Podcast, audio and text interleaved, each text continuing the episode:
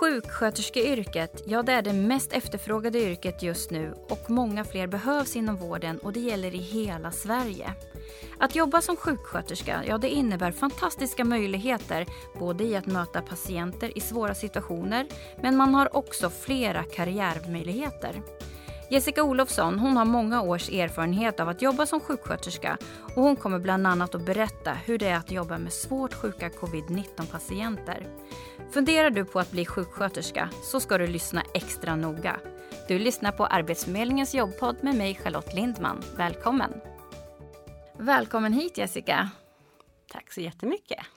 Du kommer ju faktiskt direkt ifrån kliniken i princip nu och har jobbat under coronatiden ja. på IVA på Karolinska. Ja. Kan du berätta hur det har varit? Det har varit eh, tufft. Eh, det måste jag erkänna att det har varit väldigt, väldigt tufft och det tror jag det syns i media också att alla har jobbat otroligt hårt. Samtidigt så finns det ju saker som, man, som är glädje i det hela också skulle jag vilja säga, även om det har varit de tufft. Och det tycker jag är det här att vi jobbar tillsammans. Man känner den här gemenskapen och vi jobbar mot samma mål och man får jobba i team kring patienterna. Eh, och man känner att faktiskt gör vi verkligen nytta. Mm. Att patienterna kommer därifrån att de överlever. Och hade de inte varit, hade vi inte kunnat hjälpa till på intensivvård så hade många, många fler dött faktiskt. Mm. Så det har känts otroligt värdefullt att få vara med och hjälpa till under den här perioden. Mm. Eh, och också, för jag jobbar på, inte som sjuksköterska i, i, i vardagen i vanliga fall nu, men eh, det har känts bra också att kollegialt att, att vara en del i den här verksamheten, att kunna eh, hjälpa kollegorna också. Mm. Mm. Ja, för du, som du sa, du jobbar ju inte normalt sett till vardags eh, som intensivvårdssjuksköterska, men Nej. du har ju den bakgrunden ja, såklart. Ja. Eh, och har fått hoppa in nu. Ja.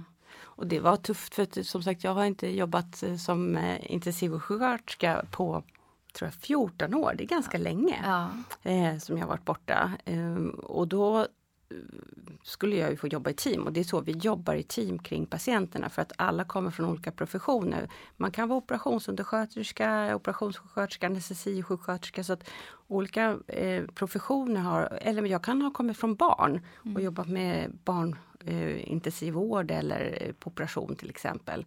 Så vi har alla samlat våra resurser på vårt sjukhus för att kunna öppna fler platser. Men för att det ska fungera, eh, patient, att det ska vara patientsäkert och även tryggt för oss medarbetare, så har vi jobbat i team kring runt patienten. Där det har varit en intensivvårdssjuksköterska som har ansvarat för ett team. Eh, man har varit tre, ungefär tre personer, ibland fyra till och med, men oftast runt tre personer. Eh, och vi har haft fyra patienter tillsammans i vårt team.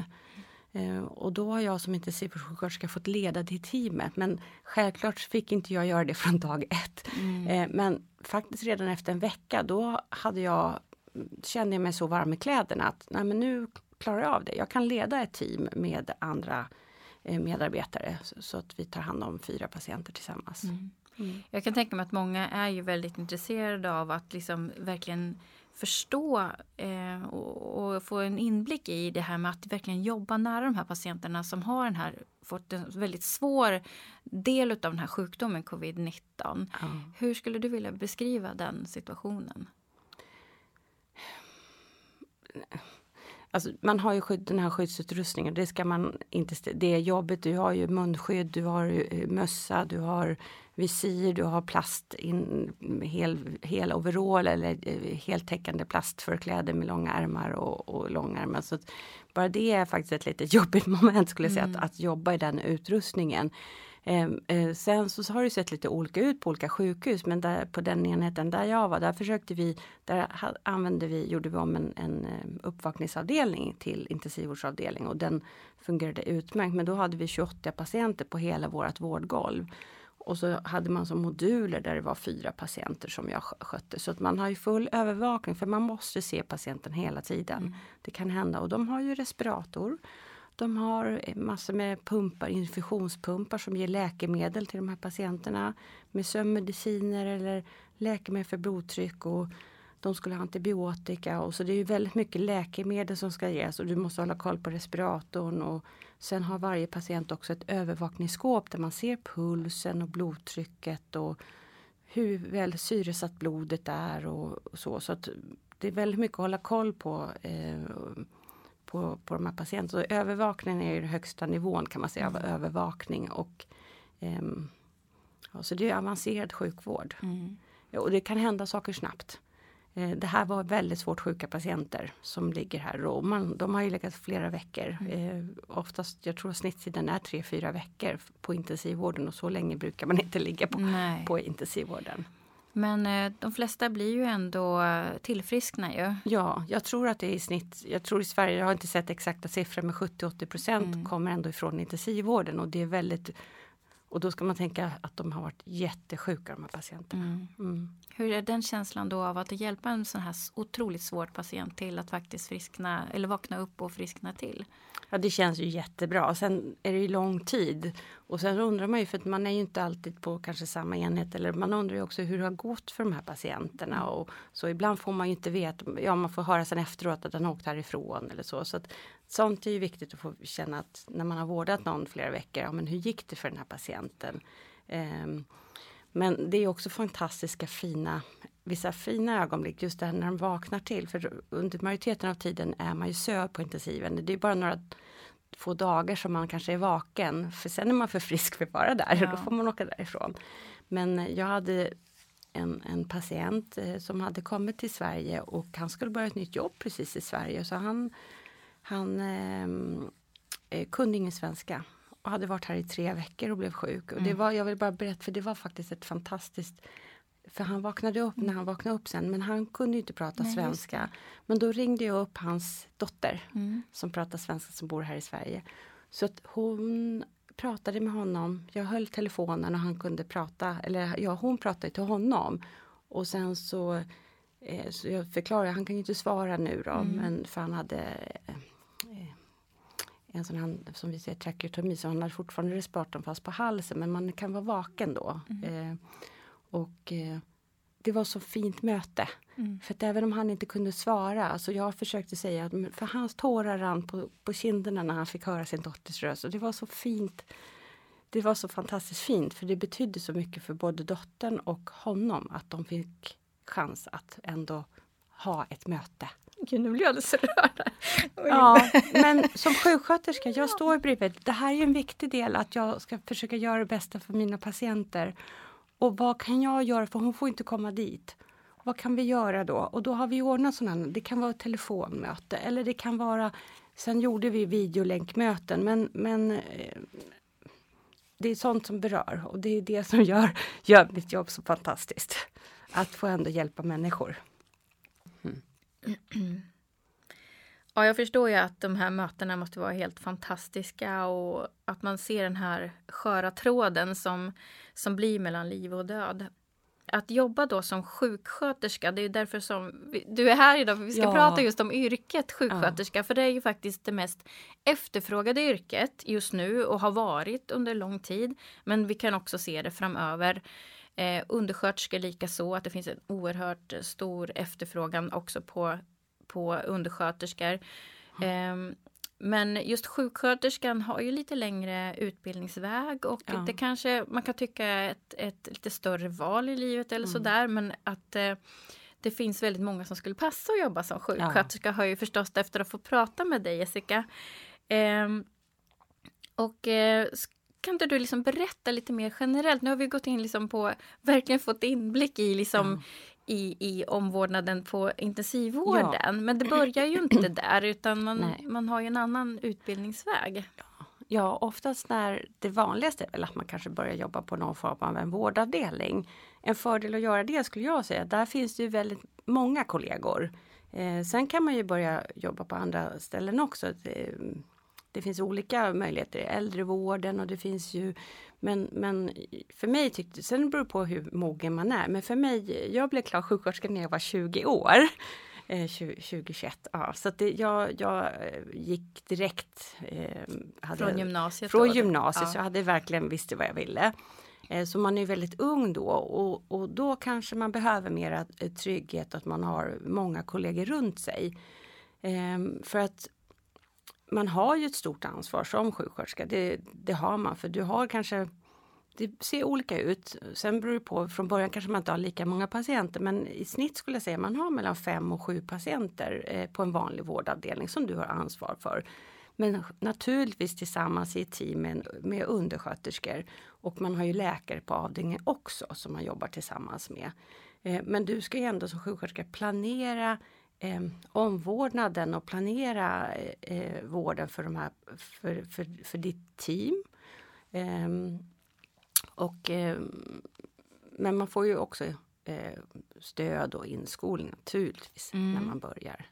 På, För utbildningen är ju på tre år ja. och man kan gå direkt om man har eh, högskolebehörighet ja. så kan man ju söka eh, ja. till eh, sjuksköterskeprogrammet. Då, och man får ju praktik under, det är det som också är väldigt bra, man får ju praktik under sin utbildning. Och det är inte helt ovanligt att en, en hel del faktiskt kanske söker sig och, och söker jobb på någon av sina praktiker. För de har känt att då har de ju lärt känna de andra kollegorna på avdelningen. Man vet lite hur rutiner fungerar och så att man har nästan fått lite inskolning på något sätt redan. Så mm. det är mm. inte helt ovanligt att, att en del faktiskt man har trivs på en arbetsplats där man har haft praktik. Så att man börjar där. Ja precis, så jag tänker på det du har berättat är att man inser att man har ett otroligt stort ansvar. Mm. Och att man kan inte kanske ha det här största ansvaret från början när man börjar som ny.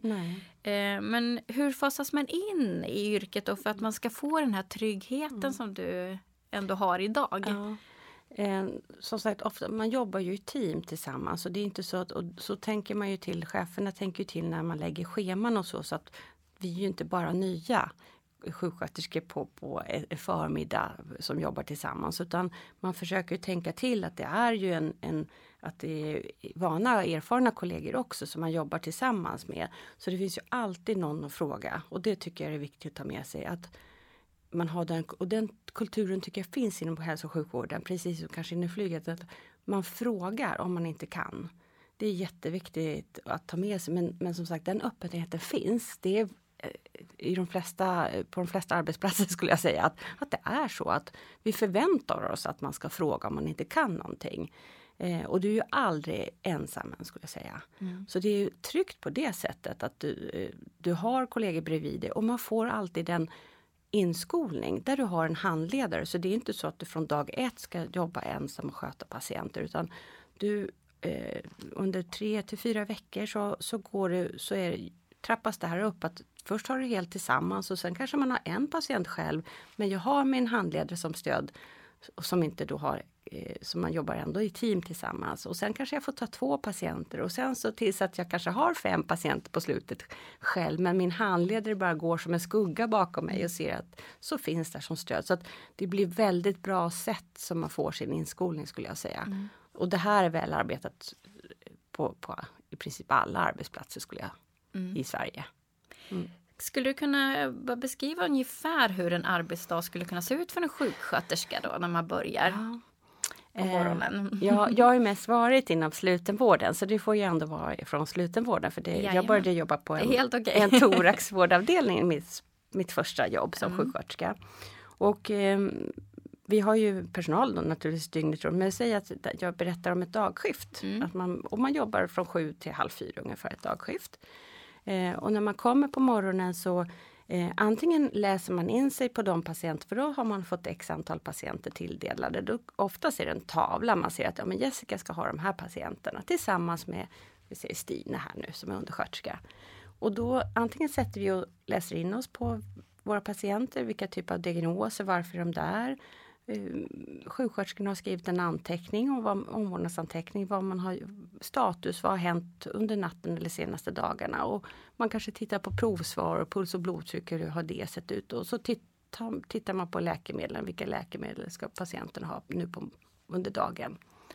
Um, men ibland händer det att man får muntlig rapport istället och sen kanske man bara tittar lite grann i datorn. Så det ser lite olika ut hur man får. Men man måste ju alltid få reda på vad, vad har jag framför mig. Ja precis, så jag vet eh, vad det är för typer av patienter ja, och vad de behöver. Vad de behöver. Mm. Och sen så när man har fått den rapporten eller läst in sig på, en, en, eh, på på patienterna så går man runt och hälsar på sina patienter på morgonen tillsammans med den som man jobbar med, den undersköterskan oftast.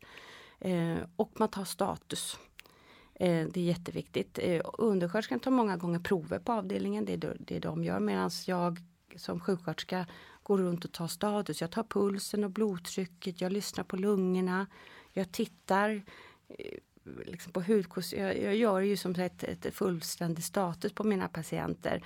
Det här märker inte alltid patienter. De mm. märker att jag tar puls och blodtryck och sådär. Men att jag räknar hur många andetag de har, det kanske de inte märker. För jag står ju kanske och gör någonting för att man vill inte att de ska märka att jag tar det så att man andas konstigt. Så, så status gör jag och får, jag skapar en bild av, av patienten hur de mår. Ehm, och pratar naturligtvis med dem också hur, hur de känner sig. Och sen så eh, oftast har jag tagit med mig mina läkemedel för det har jag börjat med innan. Att jag har iordningställt läkemedlen för varje patient som, som, som jag har hand om. Så det ger, ger jag oftast samtidigt på morgonen också i samband med att jag tar min status. Och då gör jag också en bedömning att tänk om patienten har fått ett jättelågt blodtryck här nu har stått på blodtrycksmedicin. Ja, men då avvaktar jag med den tabletten. Så jag gör ju faktiskt ganska avancerade bedömningar mm. samtidigt. att När den här medicinen kan inte jag ge nu som doktorn har ordinerat för den har för lågt blodtryck. Så nu avvaktar jag till ronden och så pratar jag med doktorn sen. Så att man kan inte bara ge läkemedlen som är ordinerade. Så du gör ju för varje gång du ska ge mediciner så har du också gjort en bedömning att eh, fungerar det att ge de här medicinerna nu? Det låter som ett väldigt spännande yrke samtidigt som du hela tiden som du säger måste göra bedömningar för varje patient mm. och vad som ska göras och använda dina kunskaper för ja. att för att göra sådana här bedömningar måste man ha oerhört ja, det krävs mycket kunskaper. Mycket för, att, för att göra ett status så har du ju läst väldigt mycket anatomi, fysiologi, eh, även det här sådana saker som att kunna samtala, det etiska bemötandet och samtalsteknik. Jag menar, sådana mm. delar, att, att kunna möta människor, få ut eh, att de berättar faktiskt hur de mår. Mm. Det är mm. också en konst i det här mötet. För jag tänker, du har ju, det är ju, förutom att man ska ha ett möte såklart med patienten eh, och ha en dialog och att den mm. personen måste också förstå sin situation och ja. så vidare och den dialogen så är det väl även möten tänker med anhöriga och allt ja. det här runt omkring. Och det är en väldigt stor bit och där beror det på var man jobbar. Men, men närstående är ju en viktig del i vården mm. idag skulle jag säga att man tar verkligen med dem. Men det beror på vad patienten, den enskilde patienten vill också. Vissa vill inte riktigt ha sina närstående med lika mycket och medan andra vill ha väldigt många närstående eller involverade i sin vård. Mm. Sen jobbar man med barn är det ju då är ju familjen otroligt viktigt. Då är mamma och pappa en del. De blir nästan de är som en del i vården, mm. mamman och pappa. Mm. Eller ja, eller om man har två mammor. Eller, men men mm. man är, föräldrarna är viktiga. Mm. Mm. Eh, om vi, det var liksom en vanlig dag, liksom, vi har pratat lite grann om grund, grunderna för en sjuksköterska. Men karriärmöjligheterna, de vurmar ju du verkligen mycket för. För när jag pratade ja. med dig första gången så sa ju du så här jag älskar att jobba som sjuksköterska ja. för det finns såna fantastiska möjligheter. Ja. Kan du berätta om olika yrkesvägar eller karriärvägar man skulle kunna gå? För det verkar ju finnas väldigt många. Ja, och, och jag skulle säga så här, först finns det ju otroligt många specialiteter. Eh, oftast blir det tror jag, man kanske känner sig trygg med en viss specialitet som man har varit på praktik. Man börjar med, det kan vara kirurgi eller eh, hjärtsjukvård eller eh, medicin eller äldre, äldrevård, eh, geriatrisk vård. Så det finns ju väldigt många olika specialiteter att välja. Och man kan också välja det här just om man vill jobba med vuxna eller barn. Så det varierar, det är ett helt annan sak. Även om man har jobbat inom hjärtsjukvård säger vi och sen börjar jag jobba med hjärtsjukvård med barn. Mm. Så är barn en, en egen specialitet bara hur, hur barns fysiologi fungerar och just det att man jobbar tillsammans med familjen. Mm. Så jag tycker att man kanske börjar jobba inom en viss specialitet och, och sen kan man göra olika, man kanske djupdyker inom specialiteten, att man vill lära sig ännu mer, att man läser mera kurser och utvecklas inom, inom just den specialiteten. Eller så kanske man tycker, nej men nu har jag sett den här specialiteten, nu vill jag se en annan specialitet. Och det har man ju möjlighet att göra som sjuksköterska, då kan man söka ett sånt jobb. Mm. Eh, och många gånger som jag kommer på, från Karolinska, vi har jättemånga olika specialiteter så man kan till och med få stanna kvar inom sitt sjukhus. Och så har många sjukhus det, att man kan byta inom sjukhuset.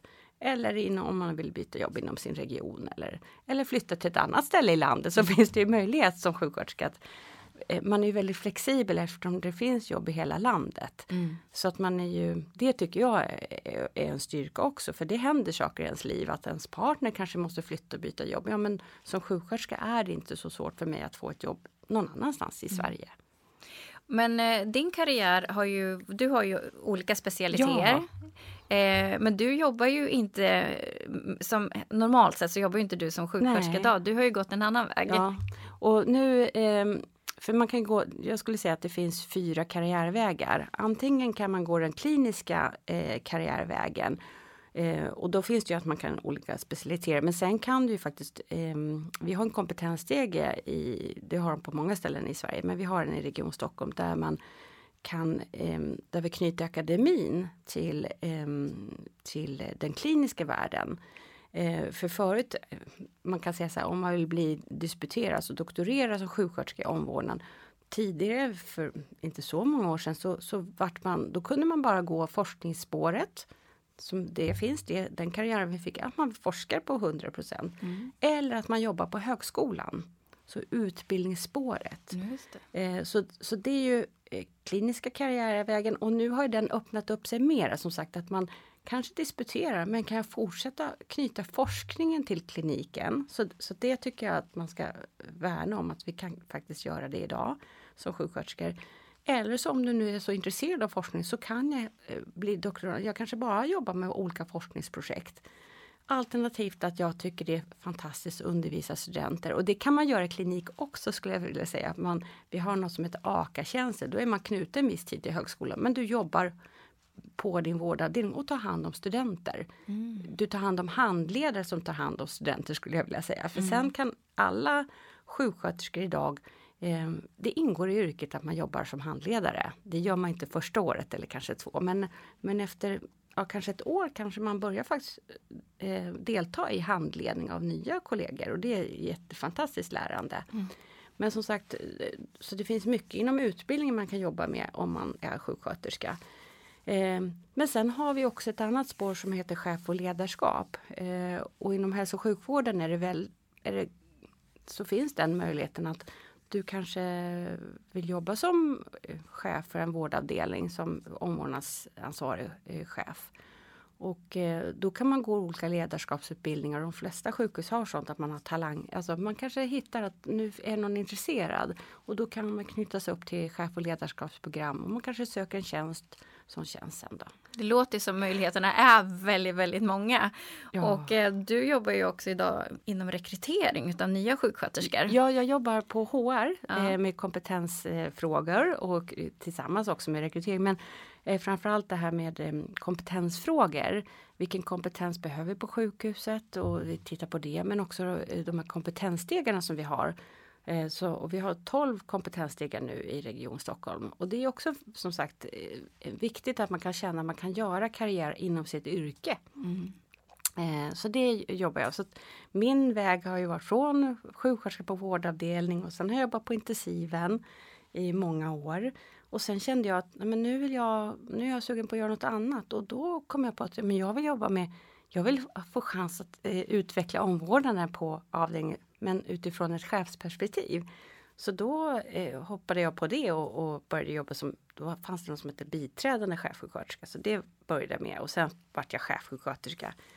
Och sen så eh, har jag jobbat i andra linjen, så chef över chefsjuksköterskor och sen så har jag eh, började jobba sen på HR, eh, alltså personalavdelningen och jobba med kompetensfrågor och stötta cheferna i sitt arbete. Mm. Och hur många år har du jobbat inom yrket nu? Ja, 30 år. Ja, jag, förra år, ja, för några år sedan hade jag 1990 så ja, jag hade 30-årsjubileum för ett tag sedan. Ja, just det. Grattis får man säga Tack. då. Ja. Uh -huh. eh, Jessica, vi ska alldeles strax avrunda här nu. Eh, och tack så jättemycket för alla de här bra tipsen och, och, dina historier som du har berättat. Hur eh, ser eh, din möjlighet ut nu? Eh, kommer du få någon semester eller kommer du få jobba? Ja, jag kommer igen? få semester men jag ska faktiskt gå tillbaka. För som sagt det här pandemin, covid, det är inte över ännu. Även om det har minskat väl, intensivvårdsplatserna har ju, behovet av det har ju minskat. Men jag ska faktiskt jobba på intensiven fyra veckor i sommar. Och sen har jag fyra veckors semester mm. så att jag får semester ja, det också. låter ju skönt. Ja, men det känns bra att faktiskt bidra och hjälpa till och stötta. Ja, mm. ja det förstår jag och det gör ju verkligen nytta, det har vi hört här idag. Mm. Men de här personerna nu som funderar på att kanske göra en karriär som sjuksköterska mm. och fundera som sagt. Har du någonting som du vill säga till dem? Ja, jag tycker att det är ett bästa yrket. Eh, jag tycker det är fantastiskt och det finns så himla mycket att välja på. Det är inte något ensidigt yrke och det händer även det händer nya saker varje dag. Man lär sig nya saker och som sagt karriärmöjligheterna är ju eh, oändliga det är bara att, att, att välja väg helt enkelt. Mm. Ja. Tack så jättemycket för att du kom hit idag. Tack. Du har lyssnat på Arbetsförmedlingens jobbpodd med mig Charlotte Lindman. Dagens gäst var Jessica Olofsson som jobbar som sjuksköterska på Karolinska sjukhuset. Tekniker Roger Svanell. Det här avsnittet producerades i juni 2020. Har du idéer på vad du tycker vi ska prata om här i jobbpodden så skriv då till podcast arbetsförmedlingen.se. Vi hörs!